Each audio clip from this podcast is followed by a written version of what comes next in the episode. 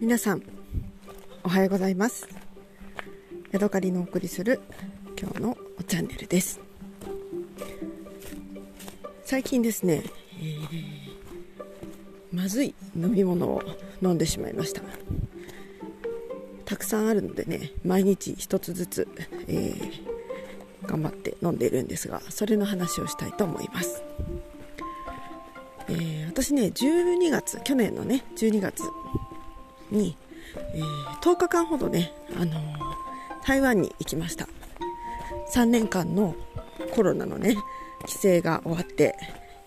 やっとね海外に行けるっていうことでどこかどこでもいいからどっか行きたい。っていうことで台湾に行ってきました、えー、何の航空会社乗ってたんだっけ？スクートかな？スクートに乗って行ったような気がします。着いた日は結構夜遅めに着いてでその日はねお腹ペコペコで、えー、牛肉麺を食べてね楽しかったんですけれども。それからカレンとカレンに3日間イードンに2日間そして台北に2日間かなれで合ってるか ?12345678 台北に3日間いたのかな？まあそんな感じで、えー、行ってきました。今ではねもうだいぶ前の記憶になっちゃってる。半年ぐらいね経ってる感じです。半年以上か。経っちゃってるんですけれども、とってもね楽しかったですね。買わないつもりでいたのにねたくさんお茶も買ってしまいました。ね、私のね、あのー、滋賀県の時のお友達が、えー、サニーヒルズのねパイナップルケーキが大好きなんですよ。なので空港でねそれを買ってお友達に送ったらとっても喜んでくれたのはねいい思い出です。さて、えー、私はね旅先でスーパーマーケットに行くのがねとっても大好きなんですね。でその時もねえっ、ー、とウォルマートでいろいろ買い物をしてでその滋賀のお友達たちが、えー、ジャスミンティーとかねリプトンのあのティーバッグで飲めるジャスミンティーがすごく好きだって言ってたのでねそれも買って送りました。で私はね自分のためにミルクティーのねお砂糖とミルクとそれから、まあ、お茶のエッセンスというか香りがね一緒になっている何ていうのかな。3 in 1のね、えー、甘い飲み物を買いました。お湯で溶かしてもいいしお湯で溶かして氷にしても氷でこう冷たく飲んでもいいみたいなねそんな感じの、あのー、飲み物だったんですけれども、えー、一つはねウーロンチャージのミルクティー。そしてもう一つはうーん何だった？あれ？急に出てこない。キャラメル味だったかな？のミルクティー。そしてねもう一つはねおこれは珍しいぞと思ってね、えー、喜んで買ったものがありましてそれが、えー、ジャスミンティーのミルクティーですね。ジャスミンミルクティーです。いや今までね見たことがなかったのでおこれは面白いぞと思ってね、まあ、意外とジャスミンティーが好きなので、えー、買ってみました。結構ね台湾のミルクティーのそのリプトンのやつだったかな。あ分かった分かった。間違えたわ。あのねえっ、ー、と私がその買ったジャスミンミルクティーはリプトンのものだったんですけれどもえっ、ー、とねあれだ3.1国というあの台湾のメーカーのミルクティーを買ったんだ。茶葉とそれからお砂糖とミルクが一緒にあのティーバッグの中に入っていて、えー、そのねお茶の成分が茶葉から出てくるというねちょっと珍しいタイプの、えー、ミルクティーを買ったんでした。そうでしたそうでしたまだねそれが家にあります。そしてそしてそうそう。でねで私がまずいと言ってるのはそのジャスミンミルクティーの方なんです。これは粉のタイプで袋の口を開けて、えー、コップの中に入れて。私はねお湯で溶かして飲んでるんですけれどももうね何これっていうようなねまずさです。あのすごくねアーティフィシャルなアーティフィシャルフレーバーですよ本当に。もうなんか作られたようなねジャスミンティーのなんだろうトイレの芳香剤みたいなねああいう感じのうすごくケミカルなものです。で何回かね、ま、3つか4つ今まで飲んでるのかな。20袋ぐらい入ってるような気がするんだけどそのうちの、まあ、3つか4つを今飲んだところなんですけれども、えー、一口飲んだ瞬間にうままずって。何これ？何このわざとらしい香りみたいな感じになりました。甘みとねミルク味はあるんですけれどもそこにあの加えられているその、えー、エッセンス。ジャスミンとされるエッセンスがねまあとにかくまずいんですわ。もううっていう感じなんですね。でもねあのー、私はね物を捨てるのが嫌いなので 使える状態で捨てるっていうのはねなかなかあの心が痛むので今は、えー、仕事がね仕事の、あのー、休憩時間に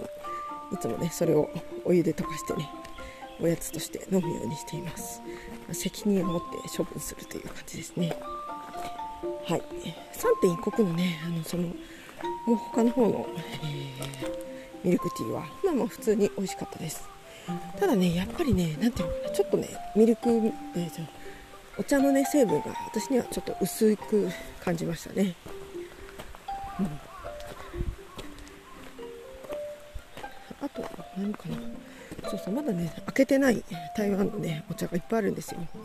えー、ジャスミンティーと東方美人を飲んだんですけれどもその他の、えー、なんだろう密航紅茶とかねムーシャーディーワインとか、うん、今回ベースンパーツのは買ってないけどなんだろうチンシャンタイプのやつは買ってない気がするのでえーと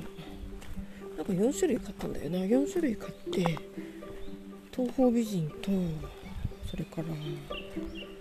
ジャスミンティーと木作鉄管のもう一つ何買ったのかな。なんか4種類、えー、買ったしその他のお店でも何種類かずつ買ってるのでねまだまだ台湾鉄管のがね家にたくさん残っています。さて、えー、今日はね私えー、お散歩をしながらね、まあ、いつもなんですけど歩いています。仕事の前に今日はね夫が早く、あのー、出勤だったので夫を送った後ね、え、バイト先の近くの山を歩いているところです。でね私の好きなね朴葉の木がね今目の前にあるんですよ。朴葉の木ってねすごくね葉っぱが大きいんですよね、えー、今ね落っこちてる葉っぱがあるんでちょっとそれを拾ってみようかな。よいしょ。まだね綺麗な葉っぱが地面に落ちています、葉っぱにはね小さい、あのー、水滴がたくさんついてあららなんだこれ霧があったのかな。霧がたくさん葉っぱについてねとっても綺麗です。でね太いところがうん手のひらと同じぐらいの長さがあるので1 5センチもうプラス2センチぐらいありますね。そして長さが3 0センチぐらいある、ね、大きな葉っぱです、えー、この葉っぱでね、あのー、前も話しましたけれどもえー、朴葉寿司っていうのをね飛騨高山では、えー、郷土料理として作ります、えー、私はねあの間違えてなんかちらし寿司のような感じで初めて前の時は、ね、前というか去年かな作ったんですが本当の、ね、作り方はこの葉っぱの上に、えー、なんだあの酢飯を引いてその上にキャラブキだのマスだの、えー、錦糸卵だのみょうがだの紅しょうがだのをね置いてでくるくるっとね葉っぱで包んで半日ぐらい置いてこのね葉っぱの香りを葉っぱがねほんのりなんかねいい香りがするのでその葉っぱの香りをねお寿司の葉に染み込ませて食べる。っていうのが、えー、朴葉寿司のね、えー、食べ方です。でねこの前ねちょっと困ったことがあったんですよ。このね朴葉寿司の、えー、葉っぱ朴葉の葉っぱには裏表があるんですね。で表の方っていうのかな緑の濃い方は割とつるっとした、えー、素材です。そして裏側はね細かく産毛が生えたようなそあの素材素材というかあのになっていて裏側はねちっちゃい産毛も生えています。で白っぽい感じ。でねこの前ね、えーと作った時はこのつるっとした表面の方に、えー、酢飯をのせてくるくるっと巻いたんですよ。そしたらねすっごい食べにくかったの。酢飯が、あの葉っぱにくっついちゃって手で持って食べるんだけど何ていうのかなあの一生懸命ねこの口を葉っぱにくっつけてこの葉っぱからねお米をハギハギとなんかお行儀悪くね剥がさないと食べられなかったんですこのぐらいくっついちゃってこれをねこのままポイッと葉っぱごと捨ててしまうのはちょっとあの気が引けるなぐらいたくさんお米がくっついてしまいましたなのでもしかしたらこの裏側のこの何ていうの産毛が生えていてあんまりこうくっつかなさそうなところに置くのがあの本当の作り方なのかなと思ってねもう一回やりたいなって 思っているところなんです。ただね最近ね、えー、夫がたくさんありがたいことに桜マスを釣ってきてくれるので毎日桜マス食べてるんですよね。昨日は桜マスのパン粉のねフライにしました。で一昨日は塩焼きでした。でその前の日は夫が釣ってきたヒラメのお刺身とか昆布巻きでしたし最近ね毎日お魚を食べてるんですよ。で、えーとうとうねこの前塩焼きを作ったら塩焼きの油塩焼きにも結構ね油があの脇の辺とか油があるので、えー、油っぽかったのと量が多かったので夫がね気持ちが 悪くなっていました。これは量がありすぎると言ってね焼肉食べた時みたいに気持ち悪いわって言って言ってました。なのでねあんまりね、あの私はそこまで感じなかったんですが、えー、あんまりね、あの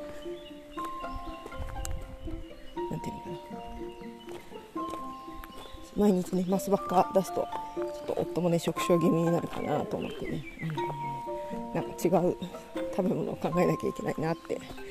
えー、思っているので。またね、あのしばらく経ってからね、うん、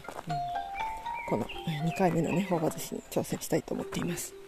ただね朴葉寿司のこのね朴葉の葉っぱ自体にも結構ね、あのー、寿命というかシーズンがありましてまだ北海道はね6月は大丈夫だと思うんだけれどもだんだんねあの葉っぱ自体にあの虫食いができたりとか硬くなっていったりとかするのでやっぱりねまあ6月中ぐらいにやるのが、うん、ベストかなっていうのがありますね。はい、えー、でねこのところずっとお魚を食べていてしかもね結構あの脂身の多いお魚で夫が上ってなってるので、えー、今日はね、あのー、ちょっと趣向を変えて違うねあのあっさりとしたあっさりとはしてないけどちょっと違う料理を作ろうかなって考えているところです。一つはねお今ね、あのー、水たまりの横にいるんですけどねタマジャクシがいっぱいいる。ちっちゃいタマジャクシがいっぱいだ。えー、っとねトマトマトと卵の炒め物ですね。これをね作ろうと思っています。それからねあのこの前箱買いでトマトあのたくさん買ったので、えー、トマトのねあのフライをね昨日パン粉とそれからバッター液がちょっと余っちゃったのでトマトのフライを作ってみようかなって思ってるんですよね。ただトマトのフライって水が出そうだからねどまあ多分揚げてすぐ食べればいいのかもしれないけどどうやったらうまくいくのかななんてことをね考えておりますね。はい、えーというわけでね、今日はここまでです。また次回お会いしましょう。さようなら。